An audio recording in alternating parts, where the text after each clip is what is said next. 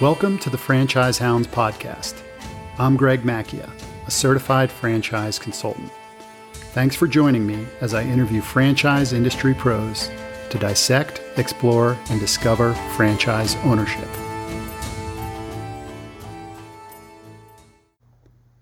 Joining me today is Dylan Cook and Steve Rossioli, the founders of Moving You and Junk You. In 2016, while students at West Chester University, Dylan and Steve started a local moving and junk removal company. They realized pretty quickly that they wanted to share this concept with other entrepreneurs and started franchising the business in 2020. Moving You and Junk You recently awarded its first franchise location and have received interest in many other markets around the country. I hope you enjoyed today's discussion with Dylan and Steve from Moving You and Junk You. Dylan and Steve, welcome to Franchise Hounds. Thanks for joining us. Hey, thanks yeah. for having us. Thanks for having us on.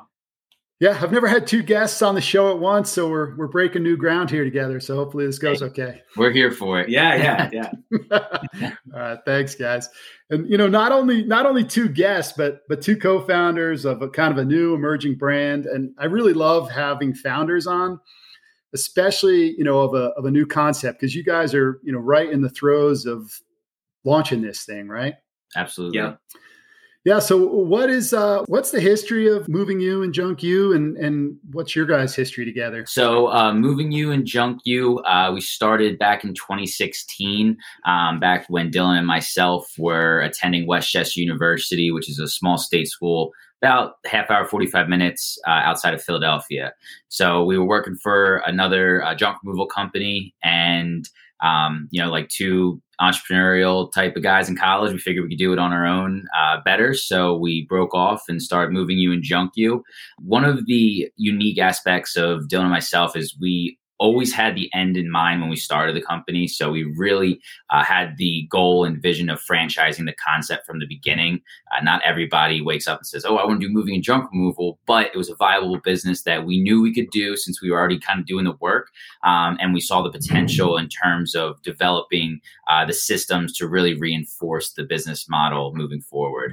Yeah, that's interesting. I'm glad you touched on that because I, I, I, always like to ask founders that, just their thought process going into it. So it, it is uh, interesting or important that you guys had had franchising in mind uh, as you started this because I think you you know make decisions differently when you do that. So that that's interesting. I mean, absolutely. This is like uh, Michael Dell launching Dell computers out of his dorm room, or, or, or I guess Zuckerberg with Facebook, right? Where you so you guys knew each other in college as well? Yeah, yeah. We were roommates at one point. We kind of were, you know, in the living room, like came up with the idea, like, hey, like moving you and junk you, and yeah, we could do the work our, ourselves, and you know um, take care of everything. We didn't really have any money or really a business plan. We just kind of walked out the door and uh, printed up some flyers and started handing them out to people, apartment complexes, and said, "Hey, you know, we do moving and you know and junk removal labor." And they're like, "All right, sure, yeah, we'll we'll give you a call." And that that's how it started. That's wild. So I assume you had to buy a truck to start. Yeah, actually not. Um, so uh, we had about 45 cents to our name when we started the company. yeah. So uh, we used a lot of hustle muscle in the early days. Um, so we were, I was actually working a part time job uh, at an apartment complex, and I got a little bit in trouble because I used a whole year's worth of ink in about two weeks printing flyers. Uh, so that was our initial uh, marketing dollars was to just print out flyers, walk around to local businesses, door to door marketing, and then what we would do um, is we would have the customer rent the truck, and we would just follow behind and be the uh, helping hands with the labor aspect. So um, I think truly grass rooted. You know, we didn't really have any initial startup money, but then once we got some uh, funds into the accounts, we did wind up purchasing a truck, and uh, you know, so the story goes yeah, from there. That's really cool. I, I can picture you guys like your your buddies on a Friday night, like, "Are we going out big tonight?" And you're like, well, we've got a junk hauling job in the morning, and and we yeah. need, and we need your help actually. yeah, for sure. But I mean, that's that's one of the things that uh, we feel as though while back then was kind of a hurdle to get over, it's really helped us moving forward because we haven't, you know, had any like big cash infusions in the early days that really helped us bolster the business. We really grew it from the bottom up and, you know, worked through those problems. And, and, you know, though unconventional, starting a moving junk removal company without a truck, um, it helps you to get creative with what you can do and then, you know, how you can scale the business from there. So it's kind of helped sculpt us into the, the founders that we are today. That's really neat. That's cool. So, how long were you guys uh, operational before you actually started franchising, and, and how long have you been franchising? So, we were operational technically at the beginning of 2016, and like that's when we started in the in the dorm room. Right, we didn't have any any legal documents or anything like that. Um, and then we started franchising at the beginning, toward, right at the end of 2020, basically, kind of right uh, towards the end, and really started pushing the marketing of selling franchises um, this year, 2021. Wow, kind of just uh, you know half a year into it or so. How many? Uh, I believe you have one franchise location currently. Is that right? Yeah, we have one currently, and then we have another one that's that's signing on the next few days. They just haven't inked their documents, basically, but they're uh, they're in the process. We have one trained and and uh, about to be operating, and another one starting very soon. So that's exciting. Where is the uh, the first franchisee located? So it's in uh, in the Springfield, Ohio area. Okay, Spring, kind of near Columbus. Dayton. Yeah, Dayton, Columbus. Yeah, yeah. And then the other one is going to be uh, in Reading, Pennsylvania. It's actually very close to us here, maybe like an hour drive. So kind of uh, right next to our, our headquarters here in West Chester. Oh, great. And are you guys kind of looking to grow regionally at first, just from a support perspective? Yeah, somewhat regionally at least. I mean, one of our main concerns is we want to make sure that our franchisees do well obviously. And I know everyone says it, but that's why we wouldn't take someone out and say like Los Angeles right now, because even just with the time difference in our call center, uh, we might not be able to fully support them on top of the actual uh, hands-on support. But we figure anywhere in the East Coast, pretty much, you know, what's a two-hour plane ride? You know, we can get out there, do what we need to do, and get back pretty much the same day. That's kind of our, our radius that we're really looking to uh, focus on in the beginning. Great. Yeah, I, th- I, think that's a that's a good approach. So, what are some of the kind of uh, top markets uh, around you that you'd like to get into? Yeah, any like real big metropolitan areas. Uh, we really think, especially kind of the suburban areas around them. I mean, obviously, there's actually still opportunity here in uh, in Philadelphia. There's a, a, suburb kind of more in the northeast that's a little bit too far for us to actually go to. Definitely Washington D.C. Um, pretty much all of North Jersey and, and Southern Jersey. We we'd like to say New York. It is a registration state. We're not there right now but yeah, pretty much all like the main Boston. We're actually going to a, a franchise show next weekend in Boston. Uh, we think that's another great market. You know, places where there's a lot of stuff to to be moved and uh, a lot of stuff to get rid of. So uh, you know, a high population with um, you know is great for us. Sure, yeah, it, that, that's encouraging to hear because uh, you know there are a few other concepts similar to your to your model, and and they really don't have much territory left. So it's it's nice that there's a there's a new brand with a lot of uh, open territory. How do you guys define a, a, territory? Is it is it population based? Yeah, yeah. So we the way we define our territories is one at least a half a million people up to a million people. Um, that way, we, there's definitely enough business to be had. Anything under that, uh, you know, you, I'm sure you could facilitate some revenue, but um, not enough to really be comfortable to where we would like people to be. So that half million marks the bottom end, and up to a million would be a territory. Good. Yeah, that seems like a a healthy a healthy size for sure. Are there any state or federal regulations around like hauling junk? Yeah, hauling junk it's state by state. Um, a lot of places like Pennsylvania, there really isn't anything. I mean, you need like a DOT. Um, Jersey, there actually is a license, so it's kind of state by state for the junk hauling. Most states have a moving license, um, but for the junk hauling, um, you know, it's it's kind of uh, uh, pretty much you just need to have a business license and you know in, in a truck. Interesting. Yeah, in Jersey, you guys better watch it. You need to get uh, Tony Soprano's approval first before you start. right. Absolutely. yeah, exactly. Before you start operating there. and and what do you uh, what do you guys typically do with the junk? Are you able to recycle it or donate it, or do you have to actually dispose of it? You know.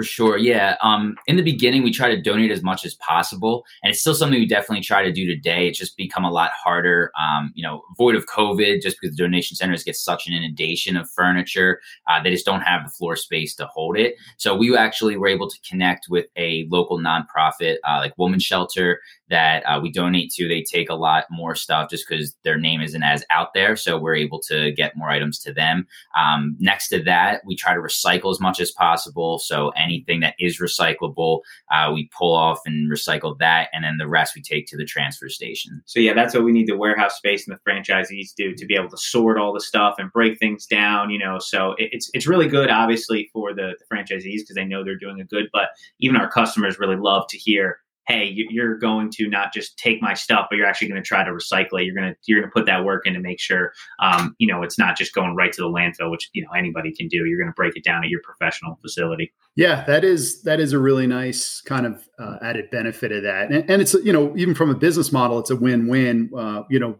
one, you're not paying any kind of dump fees or, or lower dump fees, right? And then you're keeping things out of the waste stream, and then I would imagine it's an opportunity for you know any future franchisees to kind of find a nonprofit in their you know in their territory and you know build goodwill that way. So it's a it's a cool story. Yeah, while you're on the, I, I wanted to ask you about what type of uh, facility is required, and since you touched on it a little bit, uh, needing a warehouse space to sort things, uh, could you could you go into that a little deeper now? Yeah, definitely. So we do require at least, uh, like roughly, and we say at least uh, because it's not an exact hard number, but like about 800 square feet of warehouse to start. Um, the reason why it's really not that much because we don't do storage um, or anything like that for the franchisees. Really, it's for the, the junk and their supplies. So they want something where they can put everything into that's enclosed, um, temperature controlled. You know, they can keep the good stuff and donate it if needed or, or break it down. But also uh, keeping that overhead low because, like we talked about, since we had the end in mind, um, we still made a lot of mistakes. And one of the mistakes we made was we went from you know basically our dorm room to this really nice warehouse space we have here, and we really overpaid for it. It's pretty, it's nice, but uh, it's a little more expensive than we needed at that early going. You know, now we utilize uh, the full extent of it. But back when we started, we didn't need all that space. So that's something we tell the franchisees like, hey, you only need enough space to support, um, you know, like 800 square feet warehouse. That that's really all you need, and keep those expenses low so they can go to what's important. You know what I mean? Whether it's marketing or or to the employees or you know, of course, to the franchisees themselves. So yeah, no, that's a good point. Do all locations do both junk and moving? Like is that that's kind of a requirement? Yeah we don't we don't like the idea of doing um, just one or the other. We found that especially uh, moving really follows the real estate market. It kind of goes uh, you know it, it's busy all year but there's a bigger spike in the summer and junk removal is a little more steady. And you know keeping your guys employed and, and keeping your revenue high you want to have both at the same time. And then even moments like last year um, you know we were considered essential. And during um, during the pandemic when there was the shutdown, there was really not much moving, especially here in Pennsylvania. They weren't even uh, real estate sales weren't even happening. So if we didn't have junk removal or had the capacity to handle those junk removal jobs, we would have had trouble keeping everybody employed. But there was such a spike in junk removal, we were able to to stay busy throughout that entire shutdown. And then when moving came back, we were able to jump right back in. So having both for the franchisees is, you know, you're able to kind of to use both to to, to leverage on making sure you're busy and your trucks are out on the road all the time. Yeah, I didn't think about that. I mean, my wife and I were like, you know, madmen around the house, being stuck here, clearing things out and fixing things up. So yeah, the junk removal piece was probably super busy for you guys. Definitely. Are the services like complimentary and all in that like, you know, maybe someone will move and then they'll have junk they want to get rid of after as well? Like is there is there a component of that? For sure. Yeah. I mean, right off the bat, there I would say about 30% of our moves have some sort of junk removal associated with them.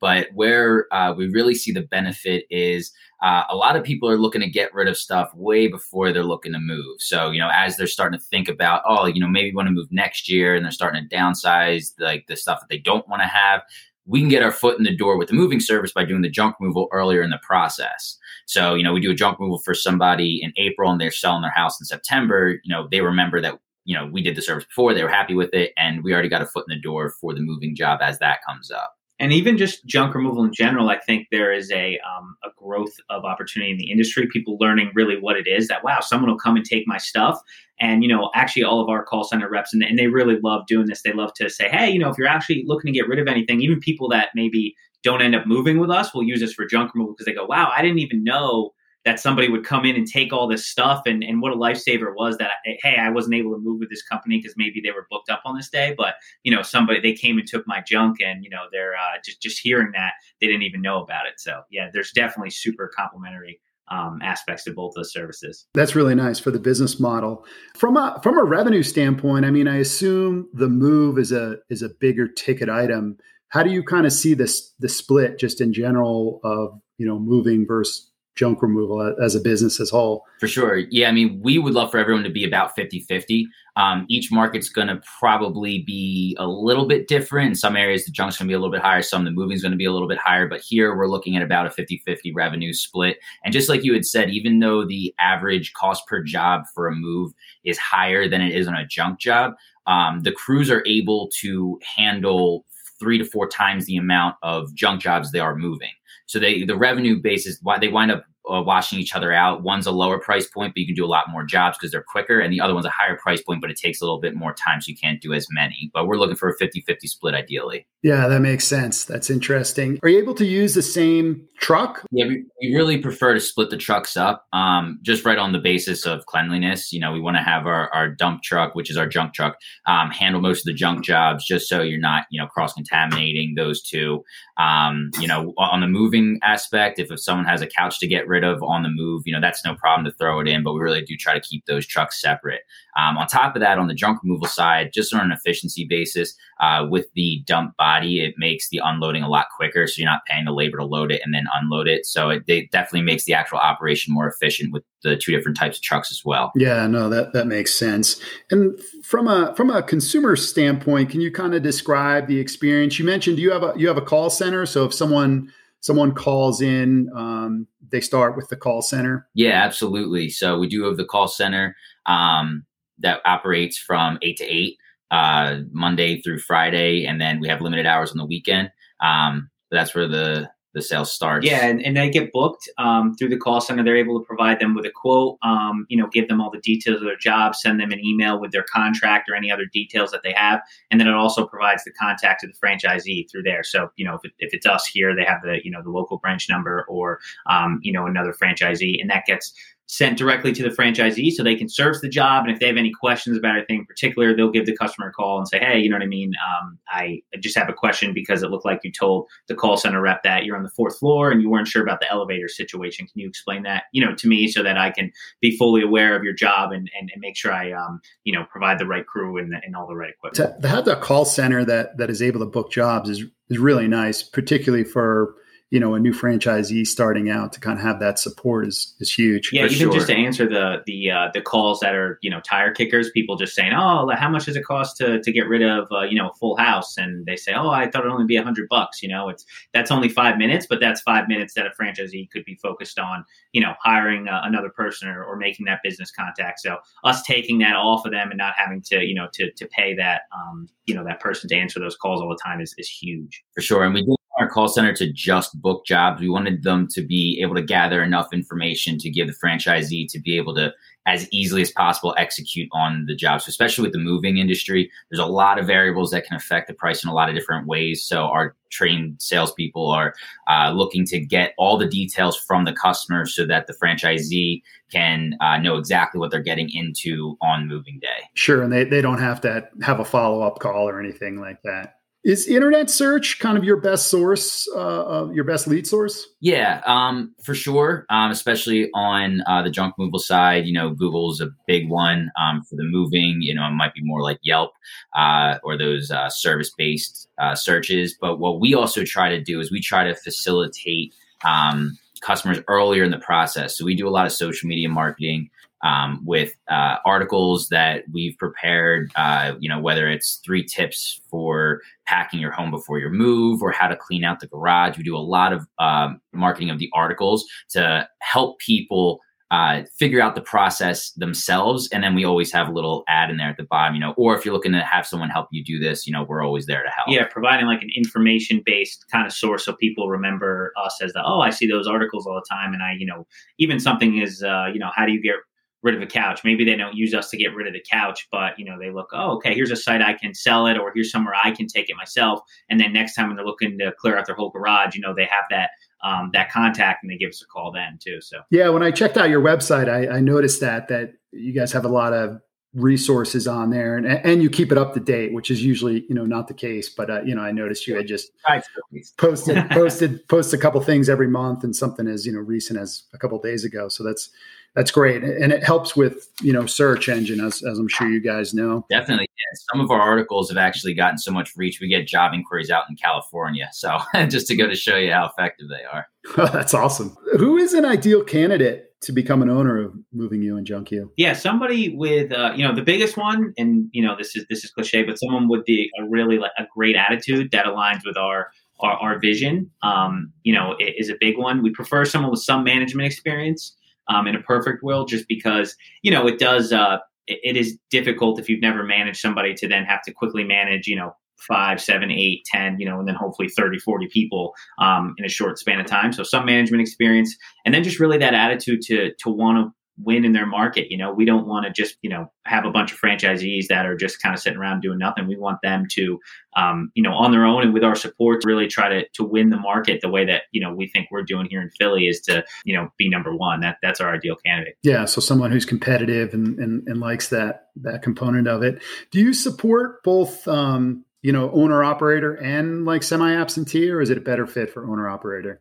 Definitely. Yeah, it's both. Um, you know, like for us right now, we're semi absentee. We have an operations uh, manager and, and management team that they handle all the actual, um, you know, operation side here. So, so we're very used to that.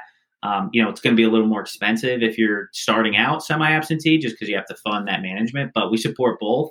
Um, just kind of depends. Uh, I also think it depends on the temperament too. You know, um, managing people every day is different than just managing a business you know so that some people are fit for both some people are just fit for one or the other. So i think it just kind of um, depends on what the candidate thinks makes the most sense. But yeah we're we um, we support both.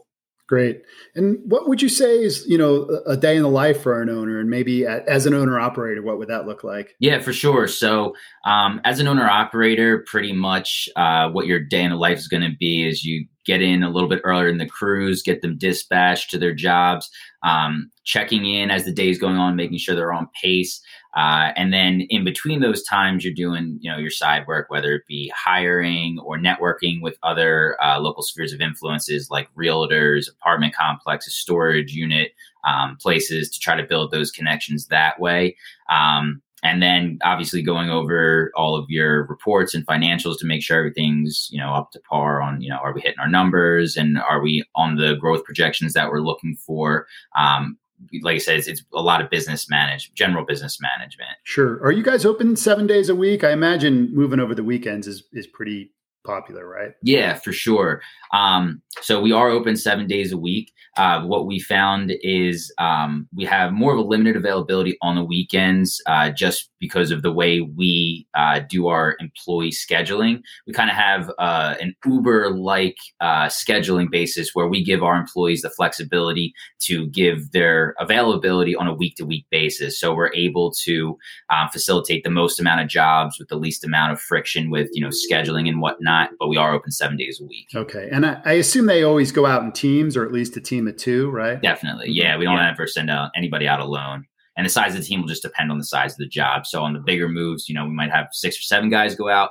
Um, and on junk crew is two guys. How many employees do you recommend a, a, new location start with? Like a junk crew and a moving crew type of thing? For sure, yeah. And especially in the early days, you might have a little bit of a hybrid. Um, you know, just touching back on why we want the uh, franchisees to do both services is, you know, you might have a move to start the day off, but then with the junk removal, a lot of it's same day, next day booking. So they're doing the move and then they get a couple junk jobs that book in. So then that same crew is going to come back, switch trucks, and then go fulfill the junk jobs. Um, but typically, what we like to say is whatever number of crews that you want, you want about uh, three times that for the number of employees. Because not everyone's going to work every single day. You're going to have, uh, you know, it's a physical job. So full time for some of these guys is, you know, four days a week. yeah. Sure. So like six to eight ish. You're going to start with, you know, most uh, franchisees start with about two trucks, one moving, one junk.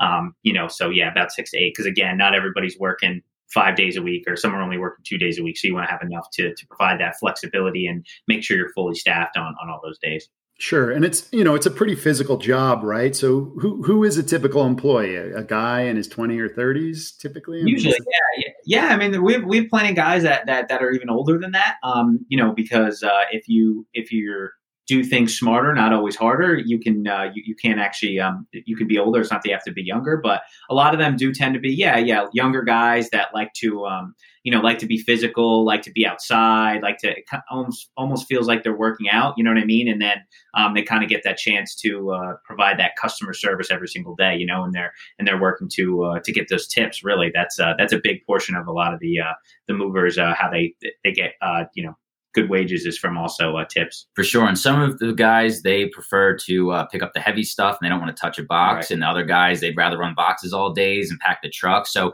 it's nice to see the, uh, symbiotic nature the crew kind of form itself and you get your you know your heavy hitters that do the big stuff and your packers that do the other stuff. They, they kind of work themselves out within the crews which is pretty cool as well. That's funny. Yeah it's like a a pack a pack of animals or something yep. right? They they, they sorted and it all works out for the big picture. Yeah there's plenty like yeah there's plenty of guys you say oh he doesn't look like you know he can bench 300 pounds or something. He's an awesome mover because it's more, uh, you know, he's like, yeah, he knows how to wrap everything or, or pick the boxes up. So, you know, it's, uh, it's not just one size fits all for sure. Yeah, there's always that one, you know, really wiry guy in high school sports, but you're always no one wanted to mess with him, right? He had like yes, you know, exactly, yeah, cra- yeah, exactly. crazy strength, right? Yeah, there's always one of those guys.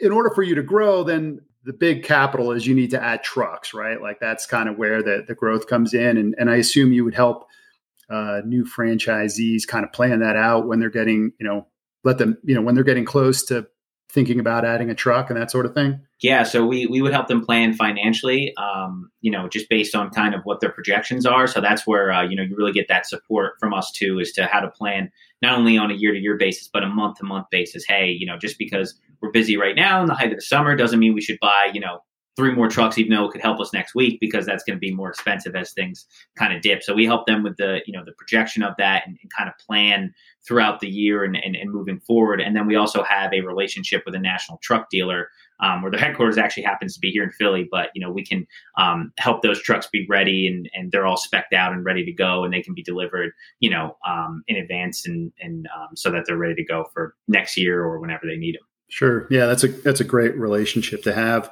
Uh, from an equipment standpoint, I mean, imagine beyond the trucks, there's not a whole lot, right? Like moving moving tr- carts, or you know, it's it's pretty the truck is the big piece of it, right? Yeah, the truck's definitely the big piece. Um, with that being said, there are required pieces besides that. Um, one of which is just like moving blankets. Like you know, we're professional movers. We're going to be wrapping everything the blankets, make sure nothing gets damaged. So blankets are a big one. On the moving side, we have movers wrap, which is oversized cellophane to help keep the blankets on the piece. The tape, uh, dollies, hand trucks, toolkits.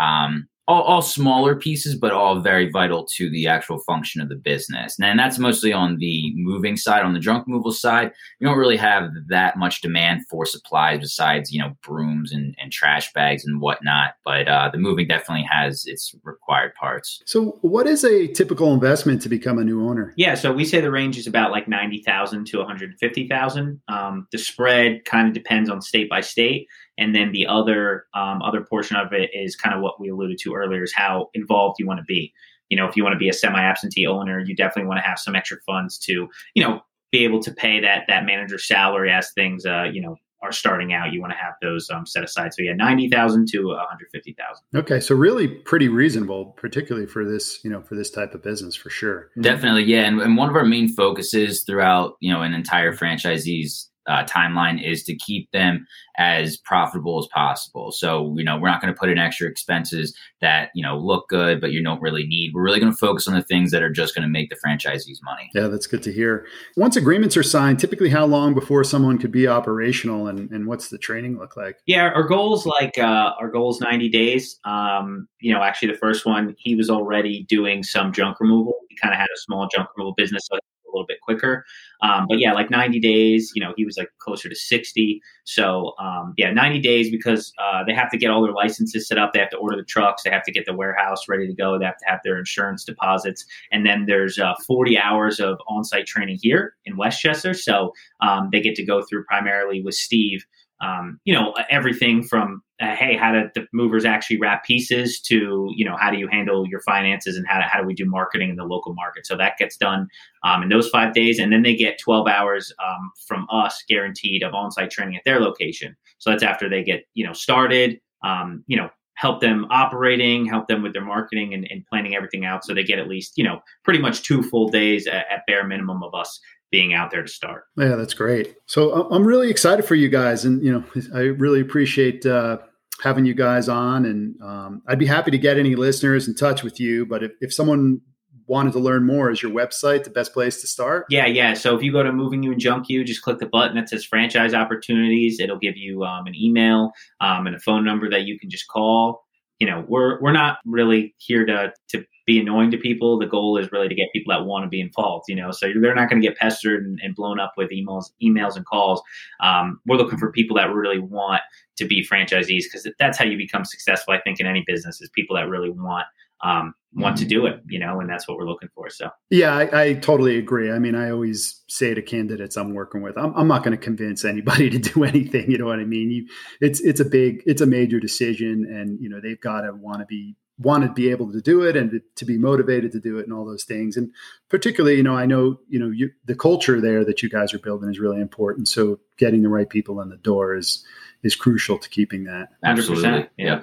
Well, guys, thanks again for joining us today. I, have really enjoyed learning more about moving you and junk you, and it's it's really cool that you guys are you know good friends and started this together and are going through this this process together. You know, I've been out of college for about 25 years, and I still have college buddies, and we we still talk about getting into business together. So yeah, so super cool that you guys are able to experience that together. And uh, you know, thanks again, and I'm, I'm excited to watch you guys grow and you know have continued success. So Thank for you. Sure. Thanks for having us on. We appreciate it. And uh, yeah, thanks, Greg. Appreciate it. Sure thing, guys. Take care.